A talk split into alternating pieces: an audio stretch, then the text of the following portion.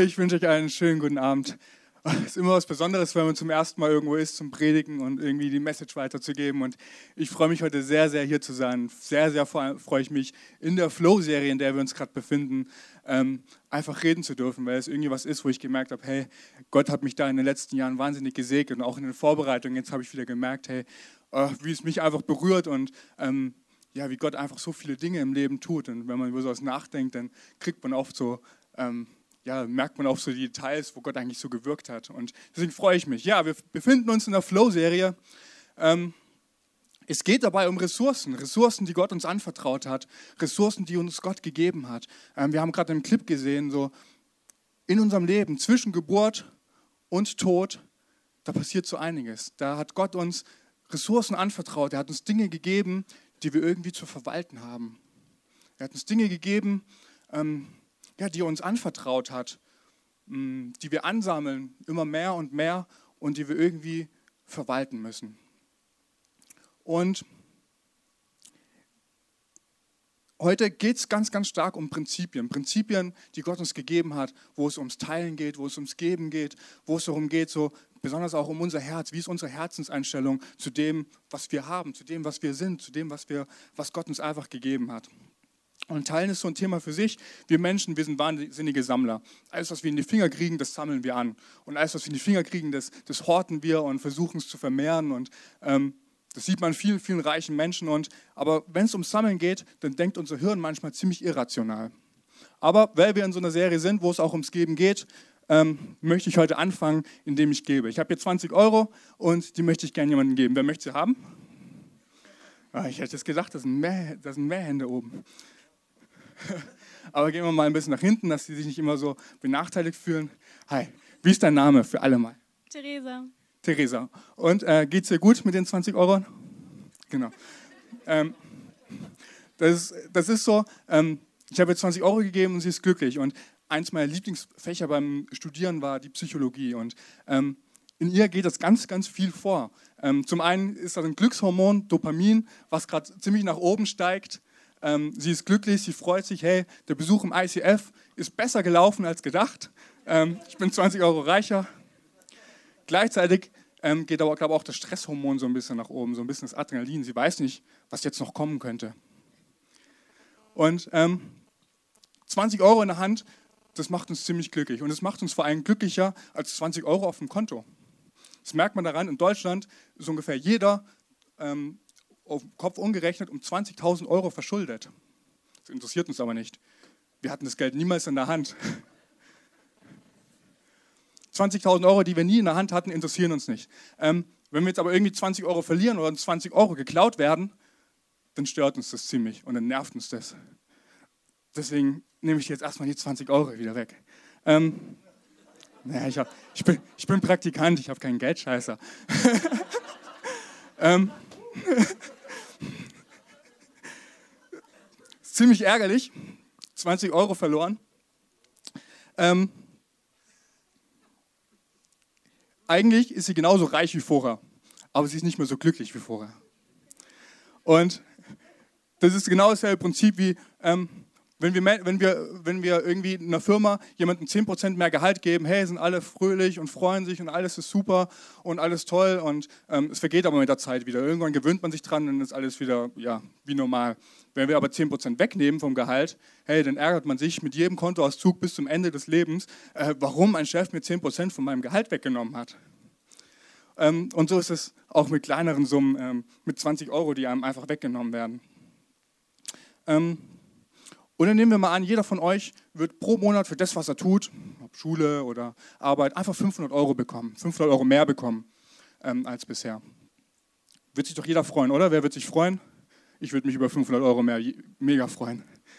Ähm, jedenfalls so lange, bis ich erfahre, dass alle anderen in der Firma 1000 Euro mehr bekommen. Scheiße, oder? Blöd gelaufen. Und ähm, ja, ich weiß nicht, wem es so gehen würde, wer von euch auf die 500 Euro verzichten würde, wenn er damit erreicht, dass alle anderen die 1000 Euro nicht auch kriegen würde. Also auch nicht mehr kriegt.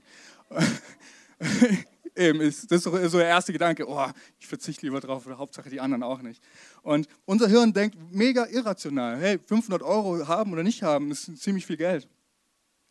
Oder wer erinnert sich noch an die Telefonzellen, wo man so Münzen eingeworfen hat zum Telefonieren, wenn man draußen war?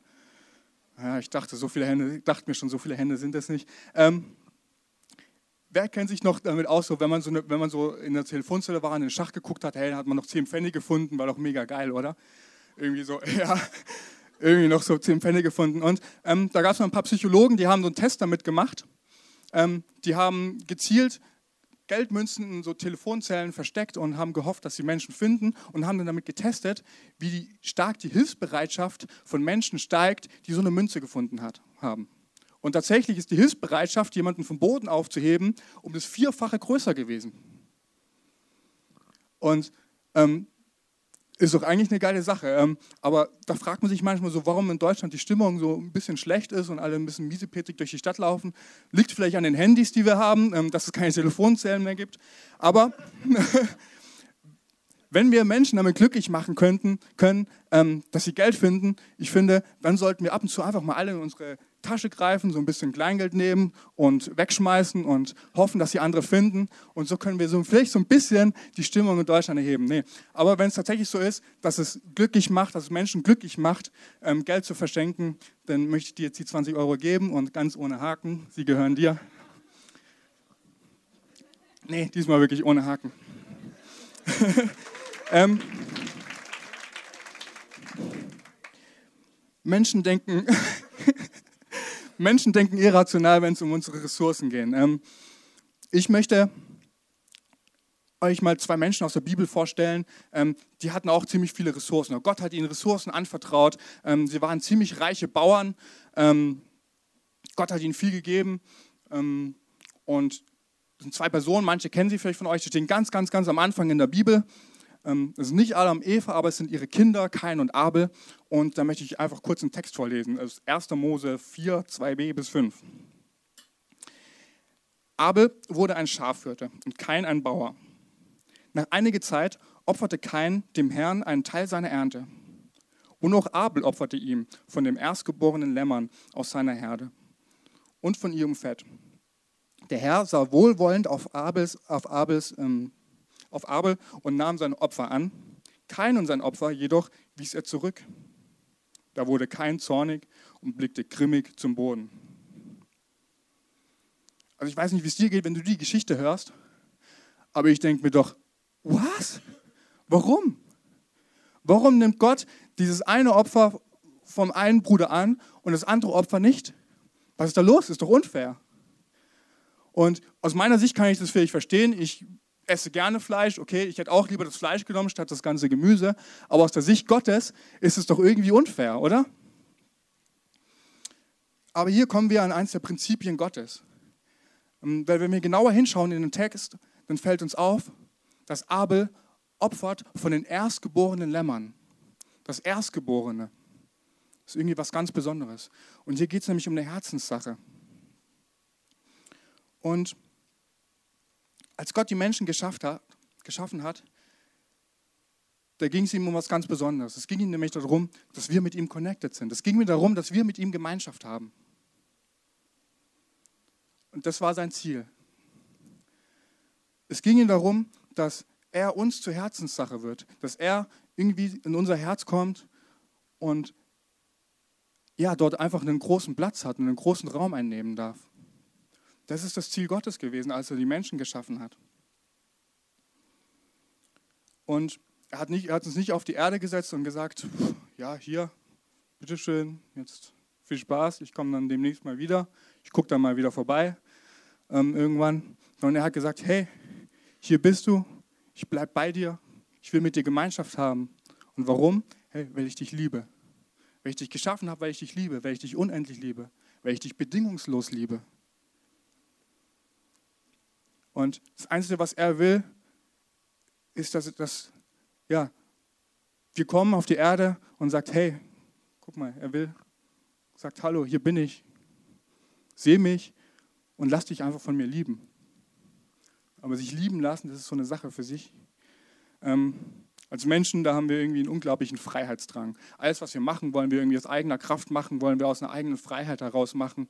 Und wir lassen uns ungern irgendwie von jemand anderem sagen, was, was gerade Sache ist, was wir tun sollen, ähm, was gut für uns ist, wie wir unsere Dinge zu tun haben. Ähm, das ist gar nicht so leicht. Das verstehe ich, das geht mir auch so. Also, wenn ich irgendwas habe, ich probiere es immer als erstes selbst. Und genauso ist es aber auch, wenn ich irgendwas gut mache. Wenn ich irgendwas gut mache, dann ist es so, ja, gut gemacht, Julian prima, ganz, ganz toll.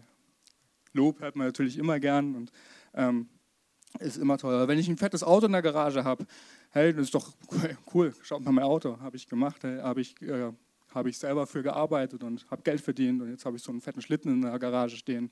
Aber vielleicht ist es auch die Schönheit. Vielleicht hörst du oft so, hey, du bist echt wunderschön, du hast schöne Haare, wunderschöne Augen. Denken sie doch, ja, ja, weiß auch nicht verbringe ich auch viel Zeit vorm Spiegel und so. Ja. Mach viel für meine Schönheit. Ähm, ja, es gibt so viele unterschiedliche Dinge. Oder hey, ist es auch, ähm, vielleicht bekommst du immer Komplimente dafür, dass du ein ganz, ganz toller Freund bist. Oder tolle Freundin bist. Und denkst dir, ja, ich opfere auch ganz schön viel dafür, dass ich irgendwie ein guter Freund sein kann. Ich opfer Zeit und Geld und all das, ähm, damit ich anderen ein guter Freund sein kann. Aber Dabei vergessen wir oft, dass Gott derjenige ist, der uns geschaffen hat. Gott ist derjenige, durch den wir sind, wer wir sind. Gott ist derjenige, durch den wir sind, wie wir sind und durch den wir haben, was wir haben. Und all das, unser Gesamtpaket, das, wie du heute hier bist, wie du da sitzt, das ist Gottes Idee gewesen. Hätte Gott nie, nie irgendwie jemals einen Gedanken an dich verschwendet, gäbe es dich nicht. Das ist eine krasse Sache. Aber er hat es gemacht und warum hat er das gemacht? Weil er dich liebt. Weil er einfach sagt, hey, ich finde es so geil, dass du da bist. Und das ist der Punkt. Kennt ihr die Geschichte von Mose, ähm, wie er sein Volk Israel aus Ägypten geführt hat? Wer kennt die Geschichte? Okay. Jeder, der sie nicht kennt, das ist egal. All die sie kennen, die haben jetzt Pech, weil ich sie jetzt nochmal erzähle und sie nochmal hören müssen. Ähm, das ist dieses Volk. Und von dem sagt man, das ist das Volk, das Volk Gottes, das Volk, ähm, was, mit dem Gott einfach einen ganz besonderen Plan vorhat. Und dieses Volk hat aber eine bisschen blöde Situation. Die sind nämlich in den Fängen von Ägypten. Und die sind versklavt worden von den Ägyptern. Die sind da und sind unfrei. Sie sind da und ähm, können nicht in Freiheit leben. Sie sind, werden unterdrückt von einem anderen Volk. Aber ist ja nicht schlimm. Gott hat einen Plan. Gott bringt Mose, ähm, schickt ihn zum Pharao und Mose führt die ganzen Leute aus Ägypten raus und es geht in ein verheißenes Land, in ein Land, wo es in der Bibel heißt, in dem Milch und Honig fließt. Was heißen soll, hey, in dem Land, da habt ihr was. In dem Land, da habt ihr genug Ressourcen, da habt ihr genug Nahrung, da habt ihr genug Reichtümer, da könnt ihr euch ausbreiten, da könnt ihr groß werden. Tolle Sache. Und wenn sie nicht gestorben sind, dann leben sie noch heute und eigentlich ein ganz tolles Ende und es ist auch ganz toll geendet. Aber zwischendrin ist was passiert. Ähm, zwischen dem Anfang und einem Ende von einem Leben gibt es immer eine Geschichte. Und die Geschichte von dem Volk, die ging ziemlich lange, die ging nämlich 40 Jahre lang. Und Gott hat, die, hat sein Volk nämlich raus erstmal in die Wüste geführt. Und das war erstmal gar nicht so happy end. Eigentlich hätte man sagen können, okay, hey Gott, wenn du dein Volk so liebst, dann bring sie doch gleich von Ägypten, zack, ans Ende, ins verheißene Land und gut ist. Aber nein, Gott hat sie erstmal in die Wüste geführt. Und warum? Weil sie was lernen mussten. Weil sie lernen mussten, auf Gott zu vertrauen. Und das Problem war, dass dieses Volk einfach ein immer und immer wiederkehrendes Muster hatte. Ähm, dem Volk ging es erstmal gut und dann irgendwann kam wieder irgendeine Situation, wo sie versklavt worden sind oder irgendwie unterdrückt worden sind. Ähm, und dann haben sie einmal hier zu Gott gerufen, hey, hier, Gott, hallo, wir brauchen mal wieder deine Hilfe. Und Gott hat natürlich gesagt, okay, hey, ihr seid mein Volk, ich habe euch was versprochen. Ähm, hat ihnen irgendeinen Retter geschickt, sie sind irgendwie befreit worden und alles war wieder gut, Volk war glücklich und alles ganz toll. Ähm, irgendwann haben sie den Gott wieder vergessen, als alles gut war. Ähm, Meistens ist es dann wieder so gekommen, dass sie irgendwie wieder versklavt worden sind, von irgendeinem anderen Volk unterdrückt worden sind. Ähm, und dann ging das Ganze wieder von vorne los. Hey Gott, guck mal, wir, wir sind wieder irgendwie, ist blöd, äh, kannst du mal wieder helfen? Und genauso war es nämlich in Ägypten und beziehungsweise in der Wüste auch. Hey, die waren in der Wüste und Gott hat sie von Ägypten befreit und alles war gut. Und irgendwann waren sie in der Wüste und dachten, ja, ganz toll, aber ähm, irgendwie ein bisschen blöd, ein bisschen heiß hier. Gott, kannst du nicht was machen? Äh, wir haben Hunger, unsere Vorräte sind beendet. Okay, Gott gibt ihnen Nahrung und alles ganz toll. Und irgendwann merken sie, ja, wieder blöd, hey, die Ägypter sind hinter uns her, Gott, kannst du nicht. Und Gott hat sie befreit von, von den, wieder von den Ägyptern und plötzlich fangen sie an, Gott wieder zu vergessen und fangen an, irgendwelche Götzenstatuen zu bauen. Und so ging es immer, immer, immer wieder weiter, bis sie irgendwann sogar gesagt haben, hey, Essen ist blöd, hast du zu essen, ging aber immer dasselbe, ist langweilig. Und Gott hat tatsächlich 40 Jahre gebraucht, um ihnen das begreiflich zu machen, nämlich, dass Gott derjenige ist, der sie liebt, dass Gott derjenige ist, der sich versorgen will und sich um sie kümmert. Und das ist die Geschichte, warum Gott ähm, sein Volk 40 Jahre in der, Wüste, in der Wüste hatte. Und sie sind ein auserwähltes Volk gewesen und genauso auserwählt sind wir aber auch. Gott schreibt im Johannes 12, 46, das ist der nächste Vers, genau. Ich bin, als, ich bin als das Licht in die Welt gekommen, damit jeder, der an mich glaubt, das Licht hat und nicht in, die Finster, in der Finsternis bleibt. Was heißen soll, jeder, wirklich jeder, der an Gott glaubt, jeder, der an Jesus glaubt, gehört zu seinem auserwählten Volk. Jeder, der an Gott glaubt, ist errettet. Und das bedeutet wiederum, dass jeder, der auserwählt ist, auch teilhat wirklich an dieser Liebe Gottes, an dieser Versorgung Gottes. Und wenn wir wollen aber, dass Gott uns irgendwie befreit aus unseren Ängsten und Nöten, wie sie vielleicht Israel erlebt hat, aus unseren Finanznöten, aus dem, wo wir uns einfach Sorgen machen, wo wir vielleicht nicht wissen, hey, okay, wie können wir uns demnächst die nächste Autoreparatur leisten? Oder wie können wir uns vielleicht demnächst irgendwie nächste Woche die nächste Mahlzeit leisten? Wie können wir uns, uns leisten, irgendwie Zeit in irgendwelche Freunde oder in die Kirche zu investieren, wenn ich doch gar keine habe? Und Gott möchte uns aber aus dieser Sklaverei der Sorgen und Ängste herausbringen. Nur wenn er das macht, dann heißt es aber auch oft, dass er uns einfach in eine Wüste bringt. Aber diese Wüste, die bedeutet aber auch Freiheit. Diese Geschichte, die wir da erleben zwischen Anfang und Ende, das ist eine Schule, in die Gott uns bringt. Und Gott möchte uns versorgen. Gott möchte uns einfach lieben. Gott möchte, dass wir einfach lernen, uns von ihm lieben zu lassen. Und für mich sind da ganz, ganz wichtig geworden ähm, drei Verse aus dem Matthäusevangelium, wo es heißt, macht euch also keine Sorgen. Schon mal gut, oder? Keine Sorgen machen, klingt gut. Fragt euch nicht, was sollen wir essen, was sollen wir trinken, was sollen wir anziehen. Euer himmlischer Vater weiß doch, dass ihr das alles braucht. Und strebt vor allem anderen nach dem Reich und seinen Willen. Dann wird Gott euch auch das alles schenken. Und ich finde es einfach so geil, so diese Verse, hey, er sieht dich, er weiß alles. Er weiß, wie es dir heute geht, er weiß, wie es dir nächste Woche geht, er weiß, wie es dir nächsten Monat geht. Er weiß, wie es mit deinem Zeitplan aussieht, er weiß, wie es mit deinen Finanzen aussieht. Gott weiß alles. Und Gott hat uns als sein auserwähltes Volk versprochen, dass er sich darum kümmert. Das Einzige, was notwendig ist, ist wirklich diesen Glauben daran, dieses Vertrauen. Glaube ist nichts anderes als Vertrauen.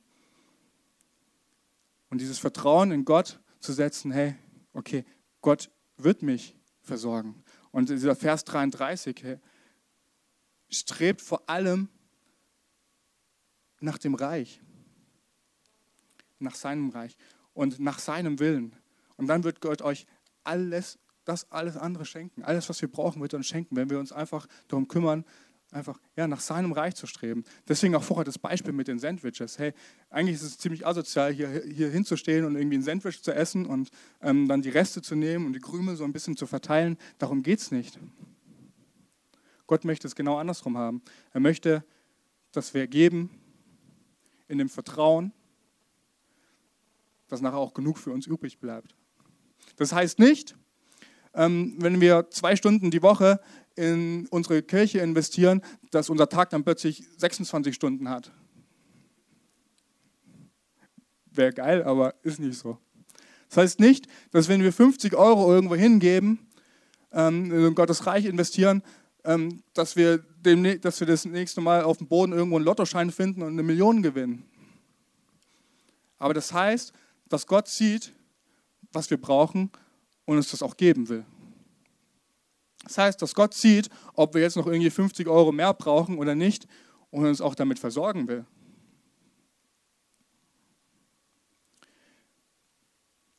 Und wenn wir so in der Bibel lesen, dann finden wir ganz interessante äh, Vokabeln, ähm, wenn es darum geht, zu geben. Ähm, und zwar habe ich nochmal zwei Bibelstellen rausgesucht, einmal aus 2. Mose 23, 19a.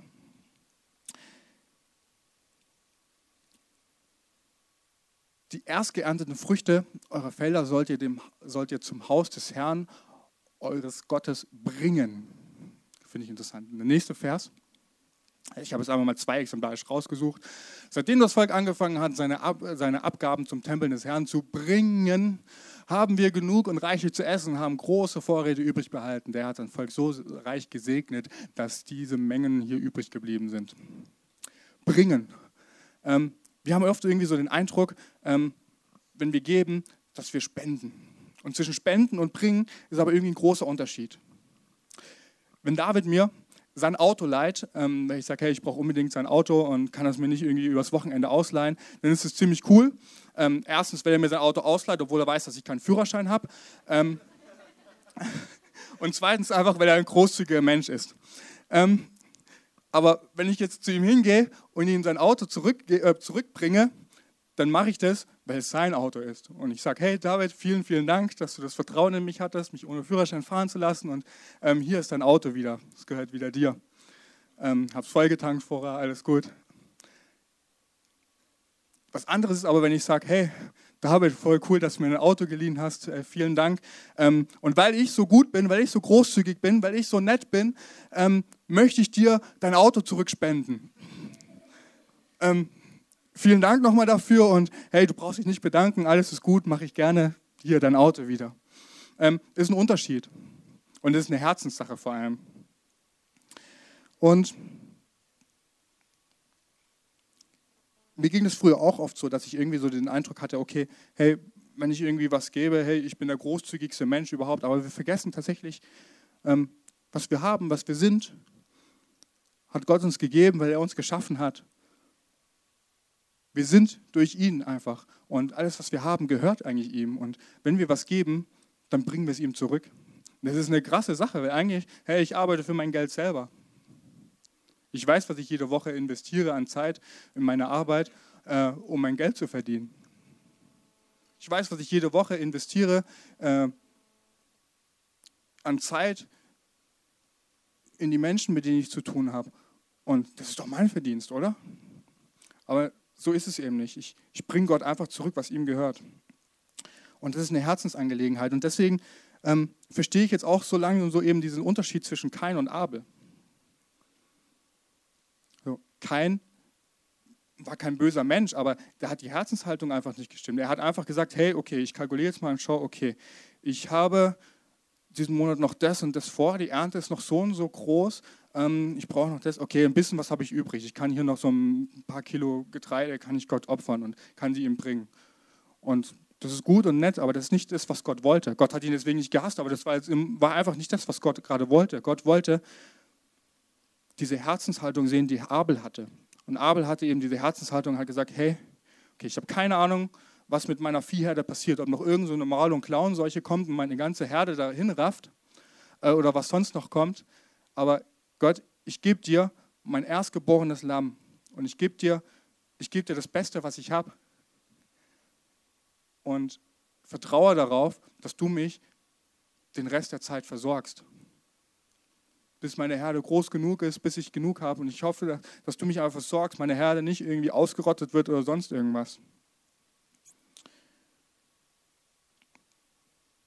Ich durfte das Vertrauen in den letzten Jahren auch lernen. Gott hat mich so nach meiner Ausbildung ähm, irgendwie so ein bisschen rausgenommen. Er hat gesagt, hey Julian, wird Zeit für was anderes für dich. Und ich möchte dich irgendwie in die Schule des, äh, so auch in die Schule des Vertrauens nehmen. Ich konnte überhaupt nicht mit Geld umgehen und ähm, ich bin froh, dass Gott mir das inzwischen beigebracht hat, äh, mit meinem Geld anders umzugehen. Und Gott hat gesagt, hey, wir müssen irgendwas machen mit dir. Und ich möchte, dass du nach deiner Ausbildung aufhörst und ähm, aufhörst, Geld zu verdienen und was anderes machst. Und ich dachte, hey, ich kann es jetzt aber gerade gebrauchen, irgendwie übernommen zu werden und ähm, Geld zu verdienen. Ich hatte ein super Angebot von, einem anderen, äh, von einer anderen großen Firma, Abteilungsleiter zu werden. Ich dachte, hey, ich kann das Geld schon gut gebrauchen, aber okay, FSJ, okay, ein Jahr kann ich irgendwie investieren, irgendwie geht es schon rum. Und danach kann ich ja wieder weitermachen. Ich wusste, okay, Gott will mich nicht mehr in dem Beruf haben, nicht mehr in der Firma haben. Ich dachte, ich hatte tausend andere Ideen, was ich für eine Ausbildung machen könnte. Und dachte, okay, nach dem Jahr machst du eine neue Ausbildung und fängst an, wieder Geld zu verdienen. Und dann ist gut. Das Jahr kannst du ja mal für Gott geben und dann ist alles toll. Ähm, äh, da habe ich das Jahr gemacht ähm, in Freiburg und dachte, ja, cool. Und jetzt ähm, suchst du dir wieder eine Ausbildung und fängst wieder an, Geld zu verdienen. Und Gott hat gesagt, so, ja, das ist gut gewesen, was du jetzt gemacht hast. Du hast gelernt, so ein bisschen zu verzichten. Du hast gelernt, mit wenig auszukommen. Das freut mich und das ist alles ganz toll. Aber jetzt, jetzt möchte ich, dass du richtig loslegst. Jetzt möchte ich, dass du lernst, mit gar nichts mehr auszukommen. Ich dachte, hä, wie gar nichts mehr? Und Gott hat mich, hat mir durch ganz, ganz viele verschiedene Dinge einfach gezeigt, hey, ich soll eine theologische Ausbildung machen. Ich soll ähm, aufs theologische Seminar nach Adelshofen gehen. Ich dachte, ja, das kostet Geld. Ich habe kein Geld, meine Familie hat kein Geld. Wie soll ich mir das leisten? Ich muss da monatlich irgendwie einen Haufen Geld hinlegen und ähm, wie soll ich das machen? Aber ich dachte, okay, ich will ja mal ein bisschen auf Gott hören. Ich schaue es mir wenigstens mal an. Und so habe ich mich ähm, mal zu so einem Tag der offenen Tür eingeladen, alles Hofen, habe mir das Ganze angeschaut und ähm, was mich tatsächlich davon überzeugt hat, war dieses Werk. Ähm, in dem so regelmäßig so zwischen 80 und 90 Menschen leben. Ein Werk, die regelmäßig Freizeiten haben, die regelmäßig Seminare haben die, und Studientage haben, wo dauernd irgendwie ein Haufen Besucher da sind und die immense Kosten haben. Also die haben einen Jahresumsatz, der ungefähr bei 1,2, 1,3 Millionen, aber sie verdienen kein Geld. Das Einzige, wo ein bisschen Geld reinkommt, das sind so 10 bis 15 Prozent, das sind so von den paar Studierenden, die eben so ein paar Gebühren zahlen, ähm, einen monatlichen Beitrag zahlen und so einen kleinen Bücherladen, der irgendwie auch so ab und zu mal ein paar Euro abwirft. Gab auch schon Jahre, da hat er Minus gemacht. Und trotzdem schaffen die es jedes Jahr aufs Neue, dass Gott sie versorgt. Die schaffen es jedes Jahr auf Neue, diese Summe zusammenzukriegen. Und das alles, weil sie sagen, hey, wir möchten dir dienen, Gott. Wir möchten dass Menschen durchs Evangelium erreicht werden. Und das wollen wir auch umsonst machen. Jede Freizeit, die da ist, kann man umsonst hingehen. Es gibt einen Richtbetrag, wer zahlen will, kann, wer nicht kann, muss nicht. Und die sagen einfach, hey, wir vertrauen auf Gott. Wir vertrauen, dass Gott uns ähm, das gibt, was wir brauchen. Und seit über 50 Jahren funktioniert es. Und es ist manchmal so faszinierend zu sehen, ähm, weiß nicht, wenn unsere Küchenchefin kommt und sagt, hey, ich habe keine Ahnung, wie ich nächste Woche das Essen machen soll. Wir haben nichts mehr, unsere Vorräte sind leer. Und Finanzen haben wir gerade auch keine. Und ey, wir müssen eine Gebetszeit machen, wir müssen beten und es vor Gott bringen. Und ähm, ich habe das so oft erlebt in den letzten drei Jahren, dass auf einmal irgendwie irgendeine Familie da war, die einen großen Sprinter voll hatte mit Lebensmitteln, gemeint hat irgendwie, hey, wir haben gedacht, wir könnten euch mal wieder Lebensmittel vorbeibringen. Und es ist einfach so wahnsinnig. Oder ähm, gab es mal ein paar Studenten, die haben, äh, mal, es gab lange Zeit kein Fleisch mehr, die haben gebetet, hey, wir brauchen unbedingt Fleisch und wir wollen mal wieder was Gescheites essen. Und, äh, und die haben sich zusammen getroffen, zusammen getroffen, haben gebetet und irgendwie ein paar Tage später ähm, kam eine Familie, die sagt, hey, wir haben hier Schweine äh, übrig, die brauchen wir nicht mehr. Habt ihr jemanden, der sich schlachten kann? Wir wollen die euch schenken. Ähm, bitteschön. Und kurze Zeit später haben wir einen Metzger gefunden, der es umsonst für uns geschlachtet hat. Und wir hatten jede Menge Fleisch zur Verfügung und hatten, ähm, ja, gutes Essen. Und lauter solche Sachen kommen jedes Mal. Und genauso kommen eben auch die Finanzen zusammen. Jetzt vor kurzem gab es wieder ein großes Finanzloch, wenn, ein Spender abgefallen ist. Und die wussten nicht, wie es weitergeht. Sie waren zum ersten Mal innerhalb von 50 Jahren im Minus. Und ein paar Wochen später kam ein neuer Spender, der gesagt hat, hey, ich habe Geld übrig, ich möchte es euch geben. Und schon waren sie wieder aus diesem Finanzloch draußen. Und äh, ich finde es faszinierend. Und genauso ging es mir aber auch. Ähm, ich habe Gott vertraut und dachte, okay, erste Jahr hat noch irgendwie geklappt. Im ersten Jahr habe ich noch BAföG bekommen, Schüler-BAföG. Ähm, danach war ich zu alt und aus verschiedenen Familiengründen ging es nicht mehr. Da habe ich kein BAföG mehr gekriegt. Okay, ich stand da, zwei, äh, dritte Semester schon und ähm, ich wusste nicht mehr, wie, wusste nicht, wie ich, das, wie ich das Geld finanzieren sollte. Es waren, weiß nicht, knapp eineinhalbtausend Euro. Und das Semester ging schon ein paar Wochen oder ein paar Monate und ich dachte, irgendwann kam unser Studienleiter auf mich zu und meinte, hey Julian, wir müssen mal kurz reden. Ähm, da sind noch ein paar Studiengebühren fällig, wie sieht es denn aus? Also, und ich saß da und habe geschwitzt, dachte, oh, was erzähle ich ihm jetzt? Hey, was mache ich jetzt? Scheiße. Ähm, Entschuldigung, Bruder Matthias, ich hab's nicht. Ich weiß gerade nicht, wie ich es machen soll. Und, ähm, Gott hat mich hergeschickt und ähm, ja, ich stehe jetzt hier. Ich kann dir echt nicht sagen, wie es funktioniert. Eine Woche später ungefähr war das, ein paar Tage später kam ein Studienkollege, ein guter Freund auf mich zu und meinte, hey, Julian, ähm, ich habe da einen Freund und der spendet jedes Jahr irgendwie eine größere Summe an irgendeinen Menschen, um ihn zu unterstützen. Und dieses Jahr hat er irgendwie den Eindruck gehabt, er möchte es an irgendeinen Studenten Adelshofen spenden. Und ähm, bei dir war es doch so, du, du hast doch keine Finanzen für dein jetziges Semester. Und ich dachte, ja, das trifft sich sehr gut, weil er möchte das nächste äh, Semester finanzieren. Ich dachte, was? Und auf einmal kam dann ein Typ, ich kenne ihn bis heute nicht, der, der mir einfach diese 1.500 Euro geschenkt hat, um mein äh, Semester zu finanzieren.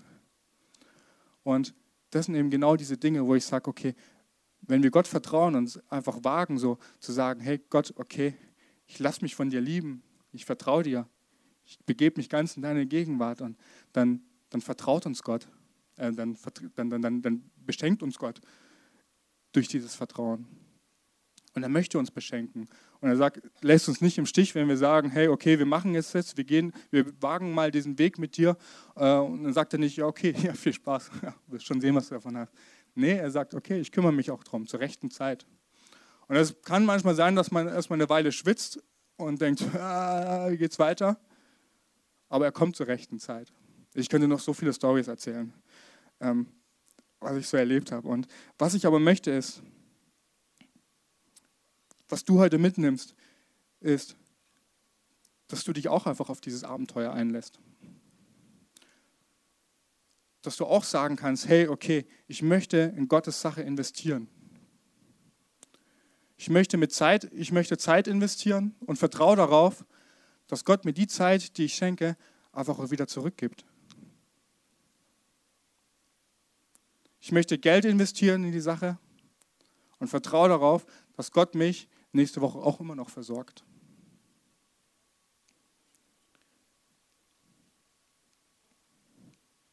Ich möchte nicht sagen, dass es einfach ist, aber die Erfahrung lohnt sich, das weiß ich aus eigener Erfahrung.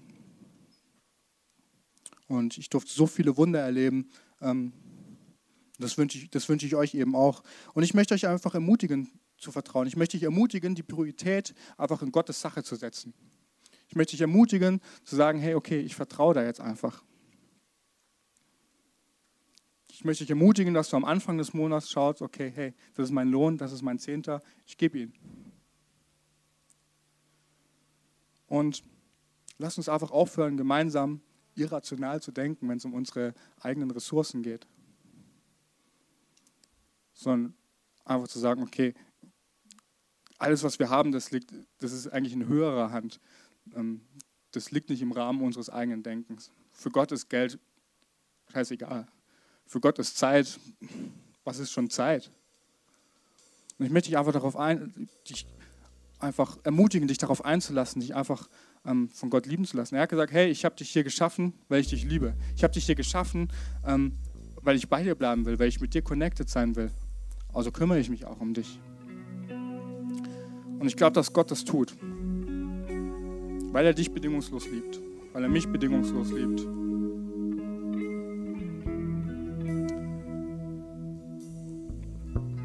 Und wenn es nur das ist, was du heute mitnimmst, dann bin ich schon froh und das ist ähm, eine coole Sache.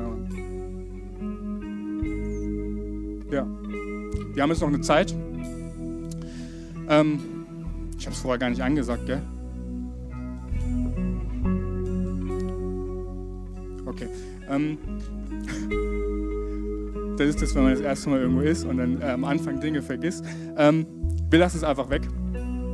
Und wir werden jetzt eine Zeit des Lobpreises haben.